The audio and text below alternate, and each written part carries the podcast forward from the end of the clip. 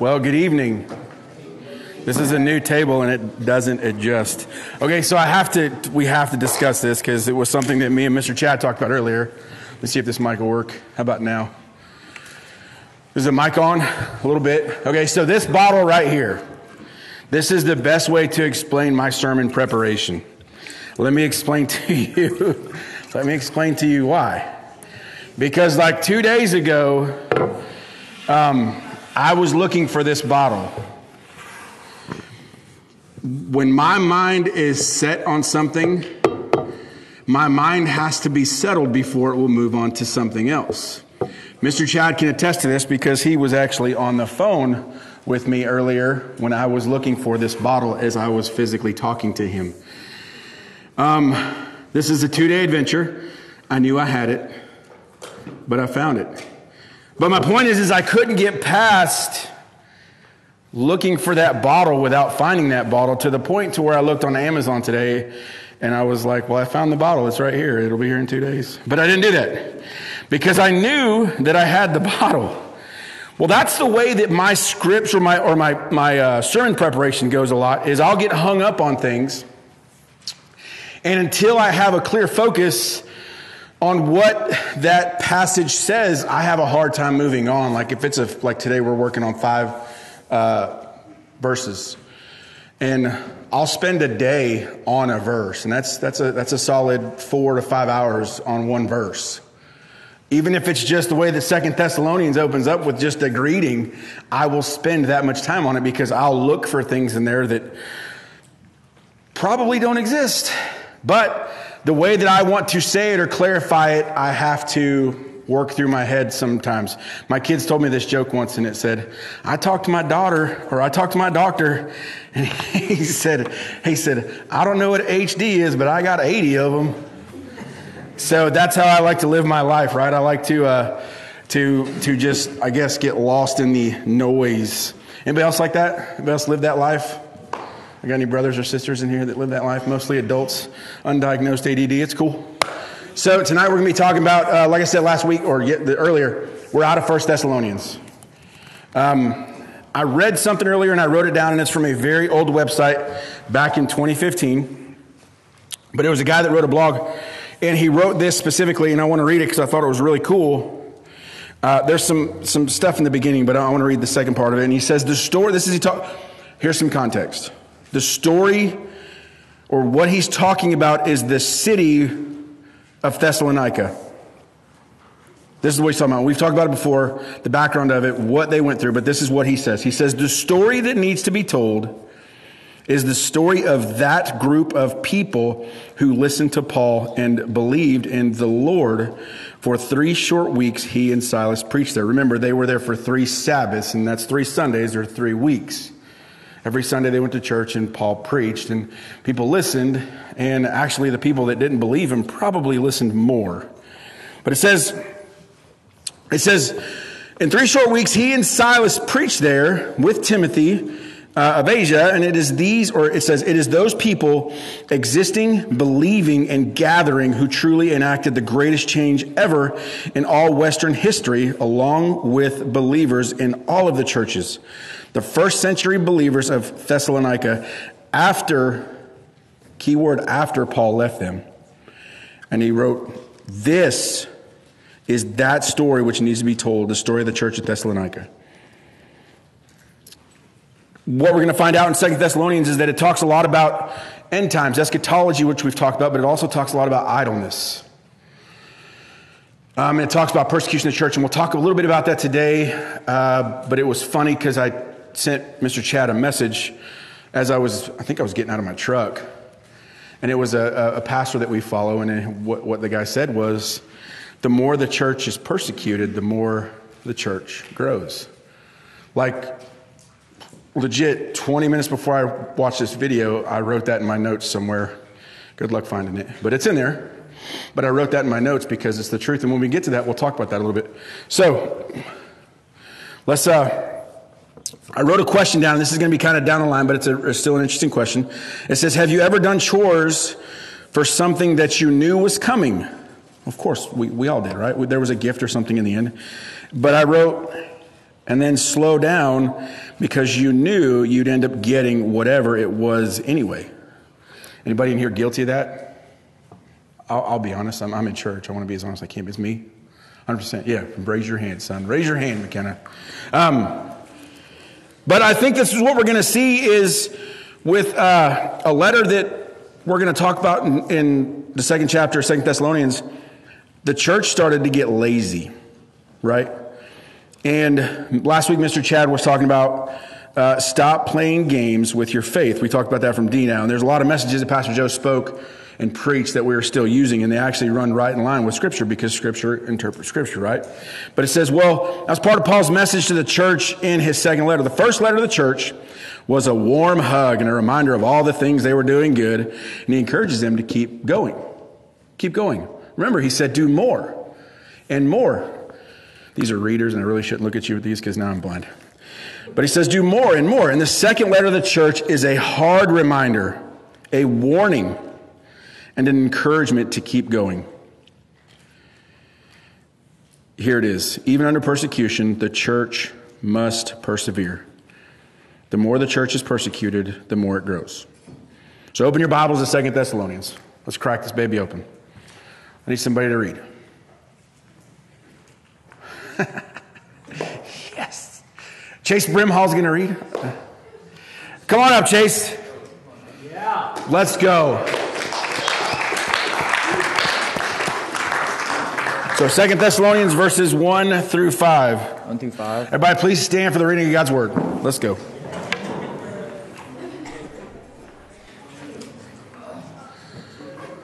Go ahead. Oh.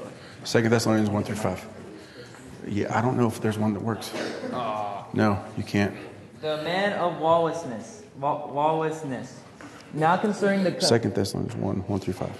It's cool, bro. Hey, hey, that's in like two weeks. Come back. I mean, okay. Go ahead. Greeting. Paul, Silvanus, and Timothy to the church of the Thessalonians in God our Father and the Lord Jesus Christ.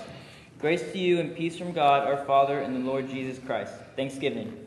We, we ought always to give thanks to God for you, brothers, as is right because your faith is growing abundantly, and the love of every one of you for one another is increasing. Therefore, we ourselves boast about you in the churches of God for your steadfastness and faith in all your persecutions and in the aff- afflictions that you are enduring. You want to pray? Oh, one more, one more. You said two five, right? Just five, yeah. Okay. The judgment of Christ coming, this is evidence of the righteous judgment of God that you may be considered worthy of the kingdom of God for which you are also suffering. And pray? Yeah. Let's go. Dear God, thank you for allowing us all to be here and allowing, you, allowing us to listen to your word and learn from it. I pray that you just speak through Mr. Cory and we're all able to take a lesson home and apply it to our lives. Thank God. Amen. Amen. Everybody give it up for Chase.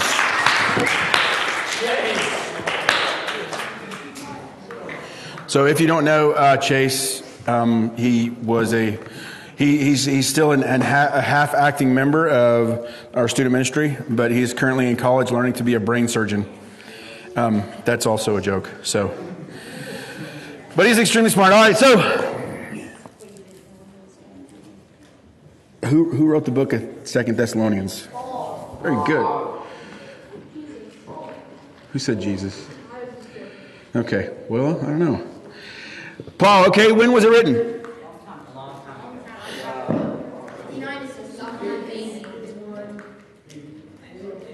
When was First Thessalonians written? Right, so 5180. Okay, here we go. Uh, who was it written, or where was it written from, and who was it written to?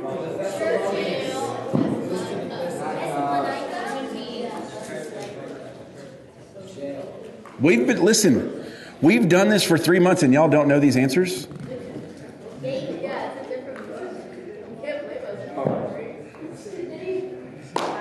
We're, we're going to talk about this in the end. And then, uh, why was it written?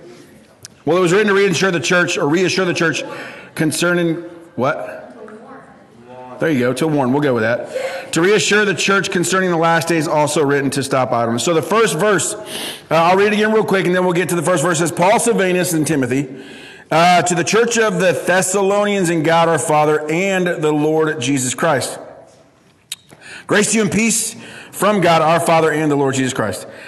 He says, We ought always to give thanks to God for you, brothers, as is right, because of your faith is growing abundantly, and the love of every one of you for one another is increasing.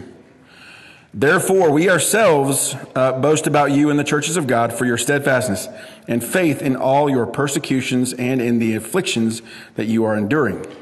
This is evidence of the righteous judgment of God, that you may be considered worthy of the kingdom of God, uh, for which you are also suffering.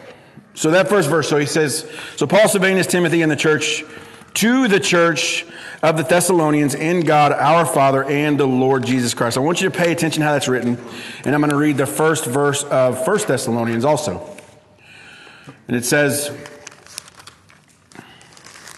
how he words it, he says, Paul, Silvanus, and Timothy, same guys, to the church of the Thessalonians in God the Father and uh, the Lord Jesus Christ.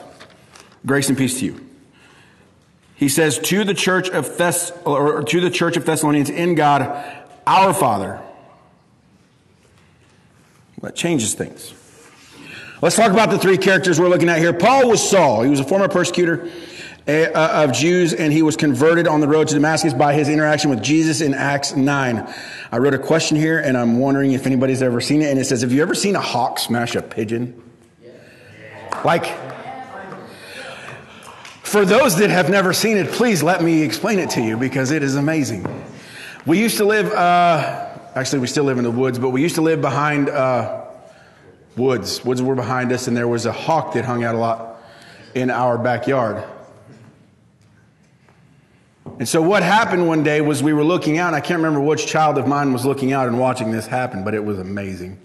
I looked out and there was a pigeon walking across the back right along the tree line, and this hawk came out of absolutely nowhere and smashed this pigeon like a perfect ring of feathers. It was amazing. Science is awesome. Just completely smashed this pigeon. It was awesome. Pigeon. The pigeon didn't make it. Um, but when I was thinking about this earlier and I was reading through Acts 9 and I was reading how Paul was walking down and then all of a sudden, boom, the sunlight he's hit him and he's blind. I'm like, Paul was that pigeon. He got smashed by a hawk. But Paul was turned into Saul, and that pigeon was turned into food. So I just thought that was cool. I, don't know why I think of these stories. So, so Silvanus or Silas was a faithful servant of Christ and one of Paul's closest friends and traveling companions. Silvanus stayed alongside Paul even under persecution. If you read, I think it's Acts 17 or uh, 16, where they get dragged around and beaten up and thrown into prison Come to find out they're Roman citizens, and that probably shouldn't have happened. But they were together all at the same time, right? It's crazy. Timothy uh, was the third guy, and he said Timothy of Asia earlier, but it says Timothy was Paul's protege. He was a second generation Christian leader. And everything we read in Paul's letter to Timothy's letters to Timothy later, he did that without Paul. And we see just living with that kind of influence, how that changes you in the way that his ministry was. Because if you haven't read 1st and 2nd Timothy, I highly recommend it. There's a lot of rules in there that churches still follow today. Leaders, elders, deacons. There's a lot of things that we follow through there, and it's important to know those things. and so it says, Grace to you, verse 2 says, Grace to you and peace from God our Father uh, and the Lord Jesus Christ. And I wrote in the opening letter, the, in the opening of the first letter, this is where it comes together. Paul says, God the Father, grace and peace. Now he has changed that to reflect as their father, along with Paul and his crew. It is him recognize the church as a family in Christ. So, when, when you're baptized, when you give your life to Christ, we've talked about this a couple of times because Paul has talked about the abundance of people that you're now related to. Like, if you've been baptized, your family is huge. Some of us don't want to accept that. Like, there might be people, you can answer me this honestly, and you don't have to, but I mean, have you ever thought about, like, I really don't want to share the gospel with that guy because I really don't want to spend the rest of eternity with him? Has that thought ever crossed anybody's mind? You're like, there's a chance I could see this guy for eternity. Me neither, of course. But like, has it ever crossed your mind? Like, because those are our brothers in Christ, you have gone and been saved by faith, by grace through faith in Christ. You're going to spend eternity with these people. That's awesome. We have a big family. And so he goes, he goes into thanking him, right? And he, ta- he talks about verse 3. He says, We ought always to give thanks to God for you, brothers and sisters, as is right, because your faith is growing abundantly, and the love of every one of you for one another is increasing. We're gonna, when I get to the end, we're gonna go over our musts and we're gonna talk about those a little bit more. But I wrote in here, just, just hear me out. I wrote this down so I wouldn't mess it up. But I wrote, I brag on you guys a lot. I'm talking about you guys because I'm proud of the things that you're doing. Uh, the conversations you're willing to have and the questions you ask. And just being able to watch you guys grow in Christ as a family is amazing. Is that applicable to everybody? Like, do I mean every single person in here, even the people that struggle, or even the people that are on the fence, or even the people that have no want to be in here? You're here, 100%. If I've ever met you before, one, I have a terrible memory. Sorry, I probably can't remember your name. It's concussion protocol, I don't know. But if I've ever met you before, especially students, I try to interact with you because I'm excited for you. I'm excited that the attitudes and the mannerisms that you have. The goal is, is that you leave here and you act the same. Well, most of you. Right? I want you to be Wednesday church person on Thursday morning. I want I'm a cliche, but I want you to be on fire for Jesus every day. Am I? No, there's days I struggle.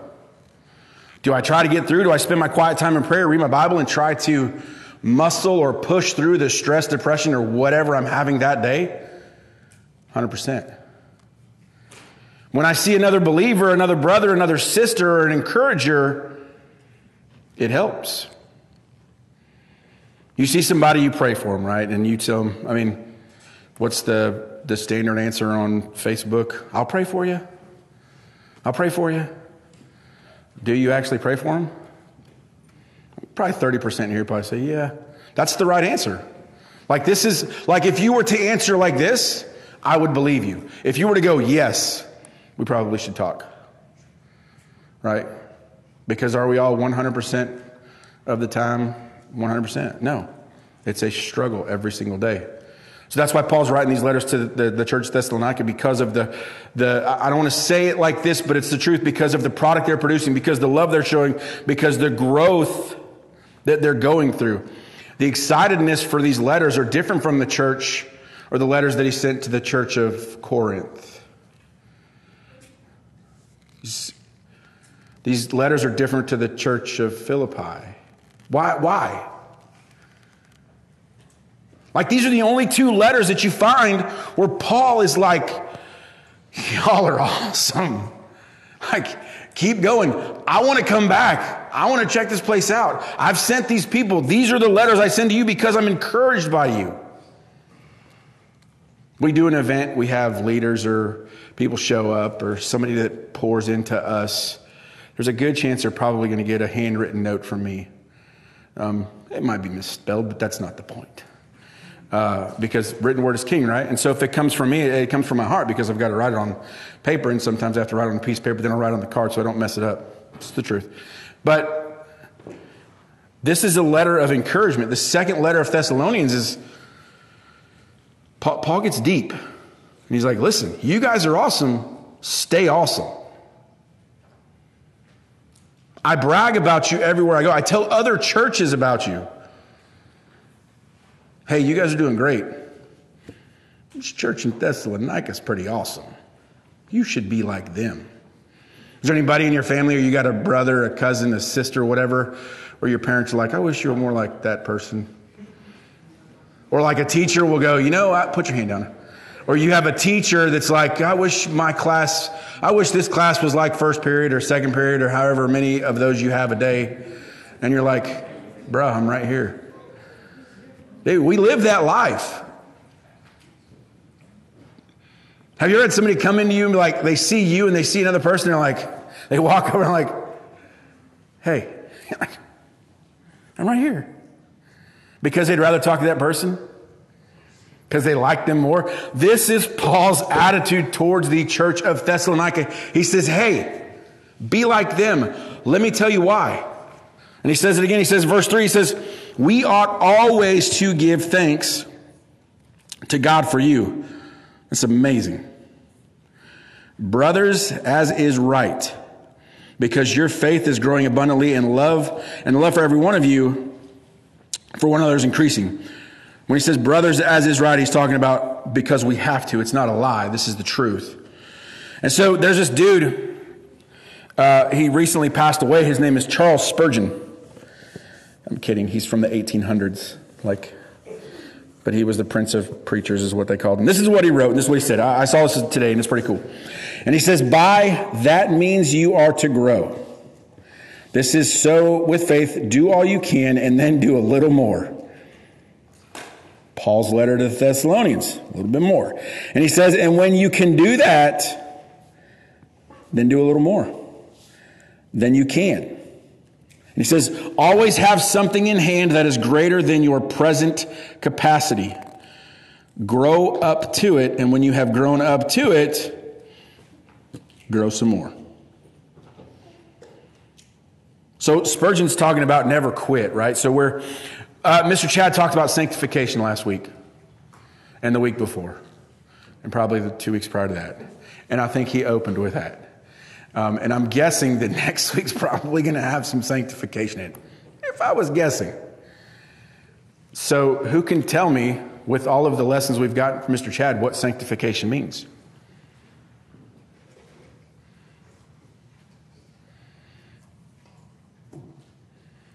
What you got? Uh, I wasn't here, so can I get in? Smalls, help him out. Uh, growing in holiness. That's it. It's not hard. You want to write it down so you don't remember? Okay, thanks, Chase. Growing in holiness. Can you grow if you just stand still? I know the answer yes. Can you grow? Uh, let's think about. This is in my notes, but I'm now I'm trying to think of something, so now I got to think about it. How about a tree? Okay, something else.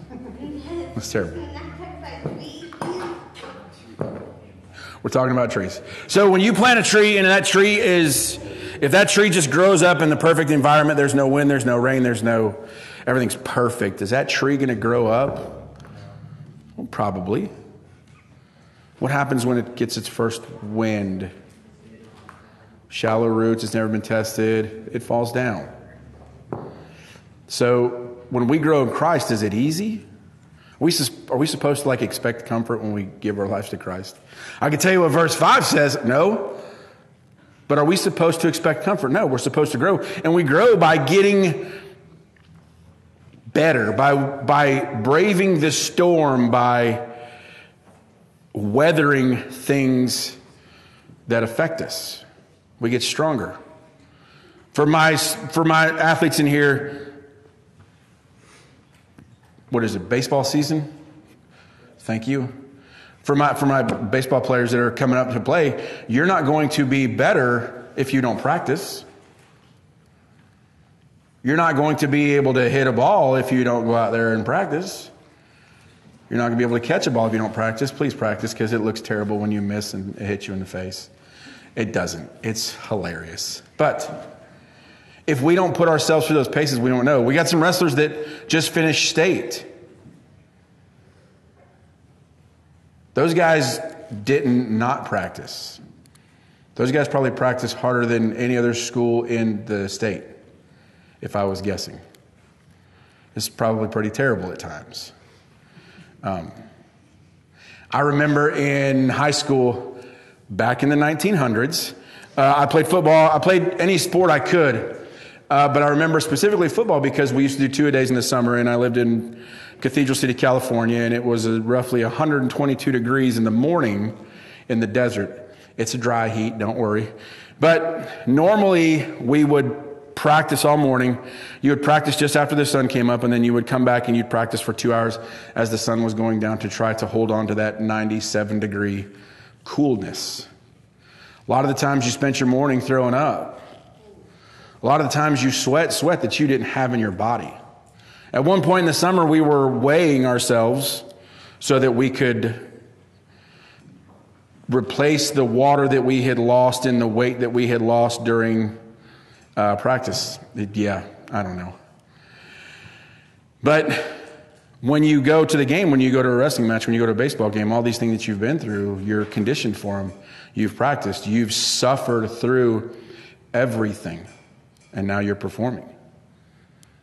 Well, there's suffrage that Paul talks about in our faith. Is it the same thing for us today in, in, in 2024? 2024? Yeah, 2024? No. But we still face the same thing, right? So if we move into verse 4, he says, Therefore, we ourselves boast about you, boast about you in the churches of God for your steadfastness and your faith in all your persecutions and in the afflictions that you are enduring. Turn to Acts 17, uh, 5. I'm going to read this. It's going to be seven, 5 through, I believe, 7. Follow along with me if you will.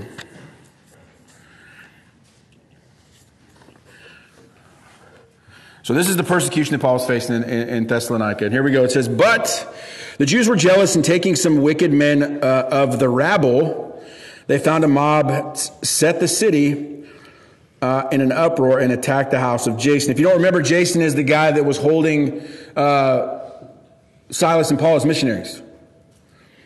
And it says,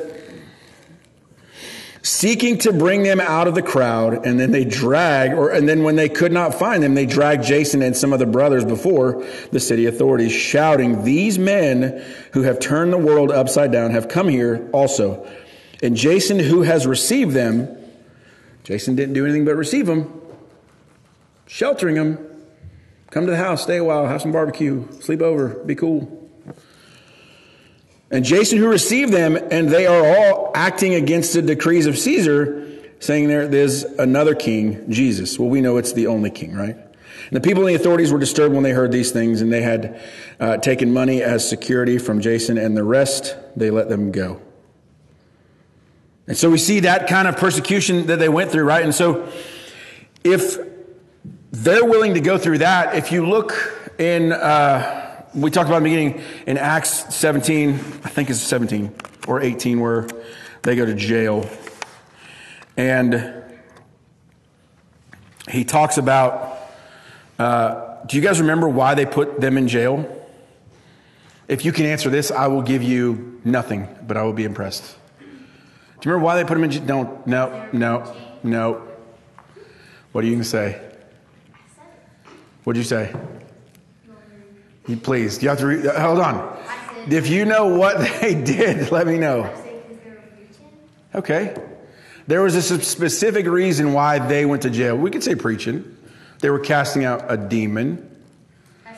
Right. Is that's what I'm doing here, I guess. This going to be a busy room, folks. But they were casting out a demon for the lady that was following behind him, going, These are the men that are telling everybody about Jesus and salvation. And so they turned around and said, Get out of her. And so now this lady that was a moneymaker for some men turned on those two and put them in jail. Tore their clothes off, beat them, put them in jail. And then that leads to the rest of the story where they were in jail. They're singing hymns. That night there's an earthquake and their shackles fall away. They don't go anywhere. The guard's like, everybody's gone. I'm going to kill myself. And they're like, hold up. Wait a minute. We're still here. And then they converted the guard and his family. They faced that persecution. The, the no clock back there is killing me. And so if we move if we move into verse number five, this is where it gets a little this is gonna so this is gonna lead up to what Mr. Chad's talking about next week, because verse five and six are actually one verse, and then the next I think four or five sets of verses are the same way, where it's verses, but it's a long sentence. I had one commentary that said the first 12 verses of this letter was just one run along, or yeah, run along paragraph. So verse 5 reads like this it says, This is evidence of the righteous judgment of God. Remember that? That you may be considered worthy of the kingdom of God. Remember that. For which you are also suffering. So let's talk about the righteous judgment of God. Do you guys know what a, a Lexham, a Lexham research commentary is? Me neither before today. But here we go. And so I, I was I, I, typed this into my uh, my fancy computer, and this is what it came up with. And it's from this thing, the Lexham Research uh, Commentary, which I found was very uh, apparently important. But it says the uh, righteous judgment of God comes from. Make sure I read that right. Right. So the righteous judgment of God refers to the legal decision made by God, not condemnation from God. The persecution endured by the Thessalonians is not the result of God's condemnation. Excuse me, rather, their endurance. Uh, or rather, their endurance will result in God's counting them worthy of his kingdom. Paul describes God's decision as righteous because it is right and just. Evidence of the righteous judgment of God. It's a lot of words. What does it mean? So, you've given your life to Christ. You've been baptized in the bathwater across the street or whatever church you got baptized in. Will there be marks on your life? If that's you, is there a mark on your life that people know? Not just the fact that you got a cool certificate and a gigantic Bible, which I hope most of you are using. Is there marks on your life? Can you tell somebody has been saved. Look, look at your neighbor. Look, like, seriously, look at your neighbor. Be like, hey, neighbor, what's up, neighbor? Like, look at your neighbor. Can you tell if that person has been saved? Can you tell if that person has been baptized, if that person's given their life to Christ? What are y'all doing? I can probably tell you no, because it's hard. How many of you keep your faith a secret? Be honest. Appreciate you. One honest person in the room. I like it. Why is it so hard to share your faith? Because what? That's right. Because you're scared. Because fear. Fear's a killer. Fear's a liar. That could be a good song. Yeah, that'd be a great song. I know, I know. I'm not that old. Right? So when he when he talks about so when he says here, he says, Paul describes God's decision as righteous because it is right and just, evidence of the righteous judgment of God. He's talking about, I can see the evidence of God's judgment on you because you're persevering through it. Everything you've gone through, the, uh, the persecution, the, the names, the beatings, the closing down of the church, I'm sure you're still faithful. Not only are you faithful, you're growing. We talked about it in the very beginning about when the church is persecuted, the church has a tendency to grow bigger. Does anybody have any theories on that? Like the legit, this is an honest question. Anybody know why that might happen? Yes, ma'am.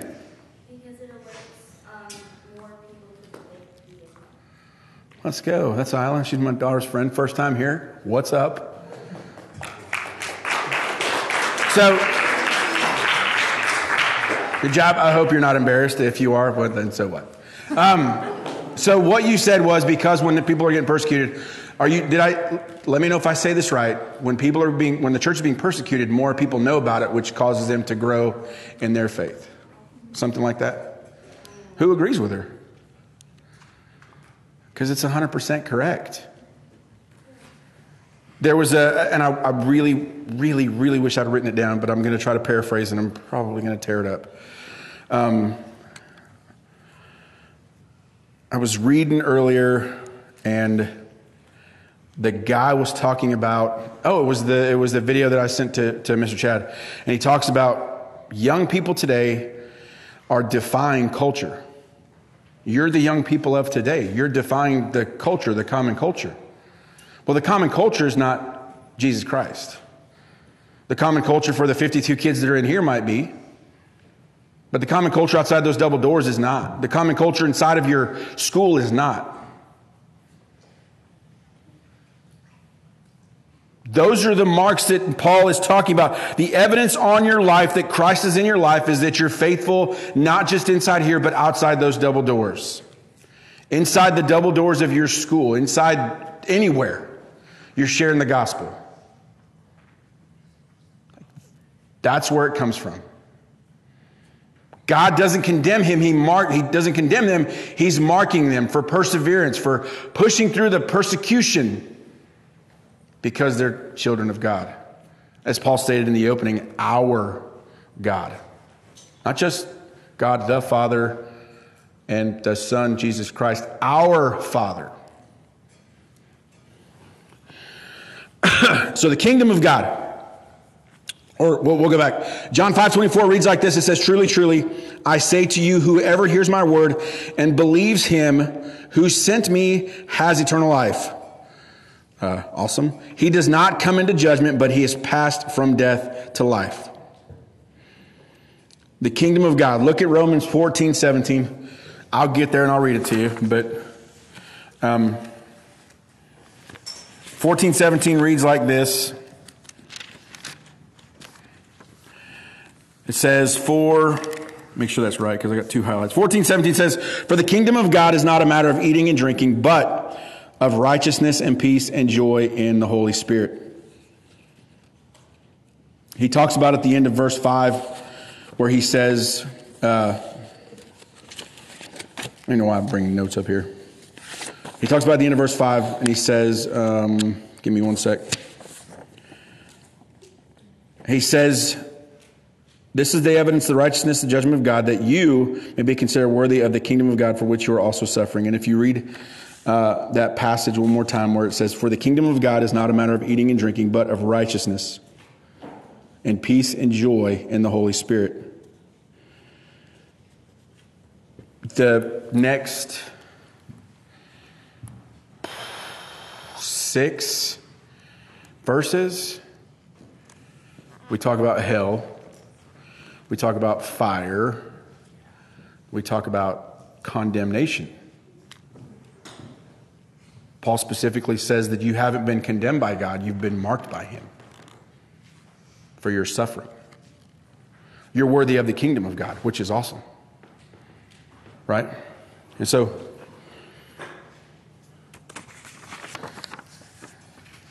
we need that timer fixed. And so uh, Romans 14, 17, we read that, and it says, So here's my three takeaways, and I wrote, Here's my three musts. And I'm going to rip through this because I've got some pretty big sections of scripture that I want you guys to remember. And you can write these down. You don't have to go to it, uh, but I'm going to read them from my paper here uh, because I would never get to them in time. But here it is my three we musts. First one is we must continue to grow our faith in others. My second one is we must have abounding love for each other.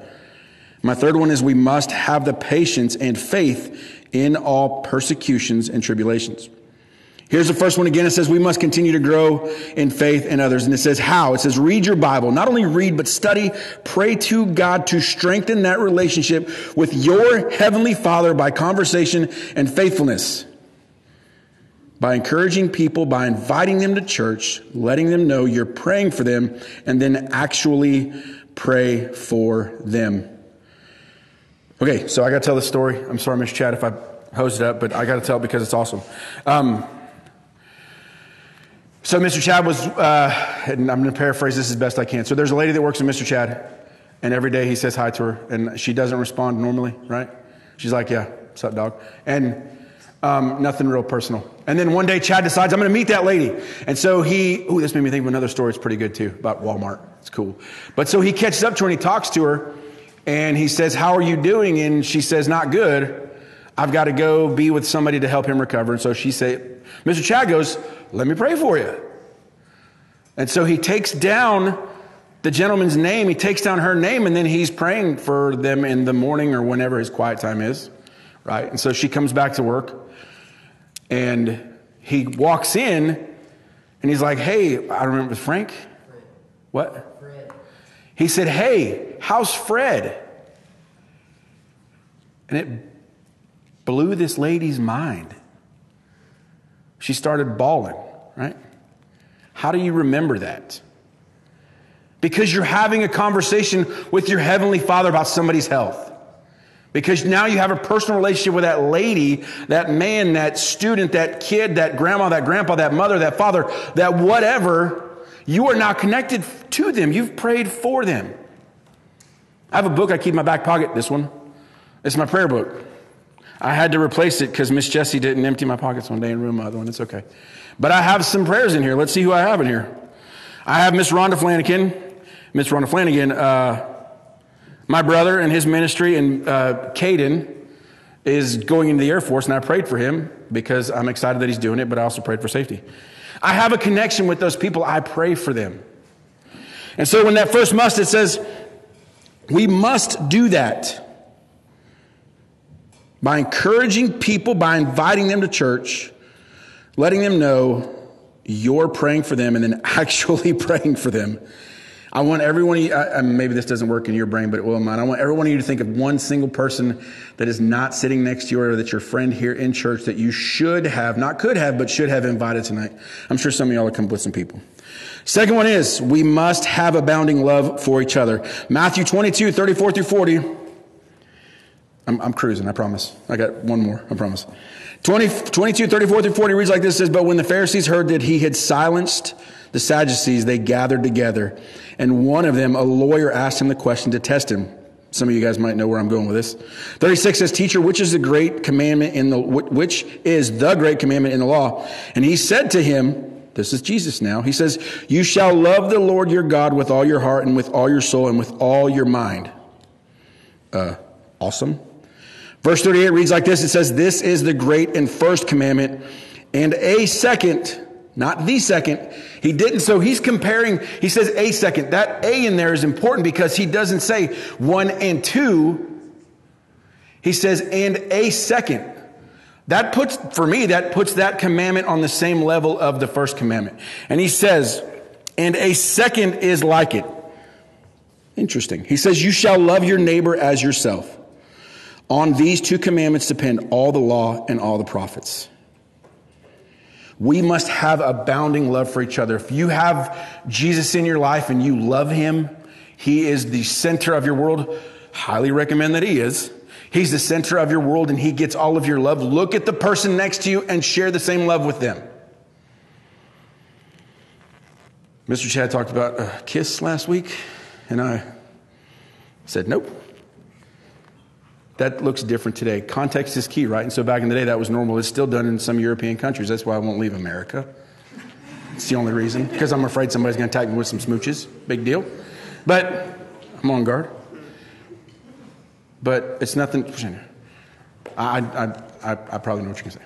Um, but I want you guys to think about that. Look at the person next to you. Look at the person across from you. Look at the person behind you. Love that person like you would love Jesus. I, I, it's great that some of you guys find it humorous, but it's the truth, right? And so the last one is this. This is my last we must, and I've got two verses to get through, but it says, We must have patience I'm lacking sometimes, and faith in all persecutions and tribulations. It's going to happen. This is, this is what I wrote. It's going to happen. Living in a godly manner isn't popular, and people attack what they don't know every single day. Somebody in my office says something terrible. And you're like, that's not how any of this works. Go scroll through Facebook, have a ball. You'll see it. Somebody wrote earlier, and this isn't in there, but I just thought about it as we're talking. Like I said, smooth brain. Um, she wrote uh, something about I don't just because you have this something doesn't mean I have to believe in your gods. And I wanted to respond, and I was like, "There's only one. Like it's not plural. It's just one."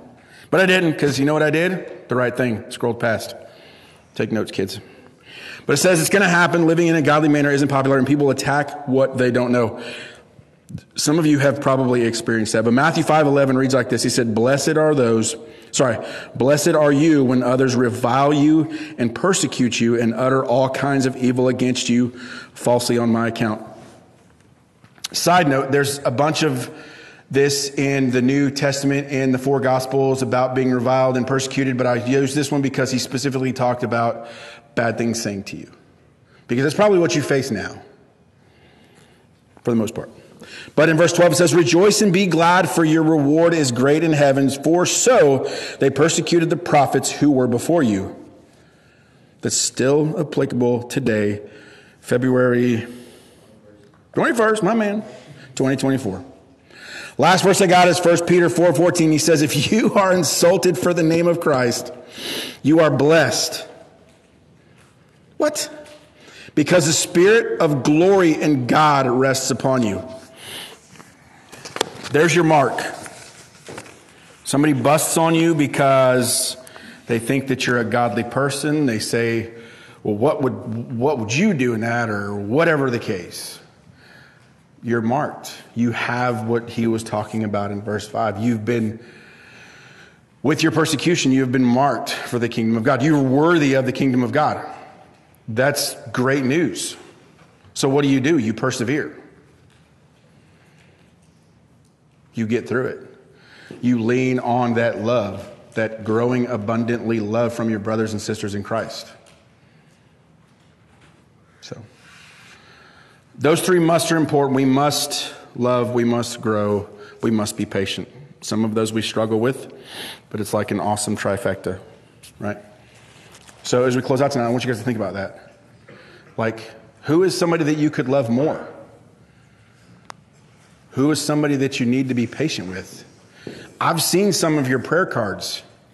I feel bad for your brothers and sisters. Please, for the ones of you that want to murder them, don't. Um, now I'm a criminal. What is it? I'm, I'm now an accessory to a murder if you follow through with it because I've read it.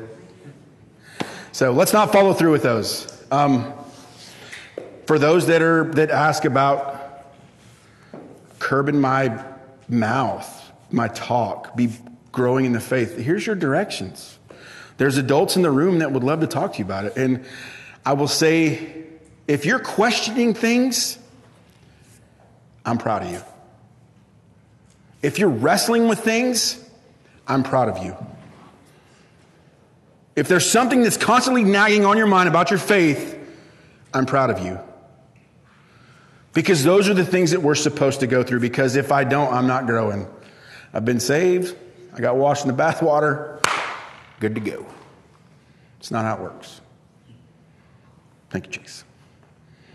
Let's pray. Heavenly Father, we just come to you today to say thank you, God. Thank you for the opportunity this evening.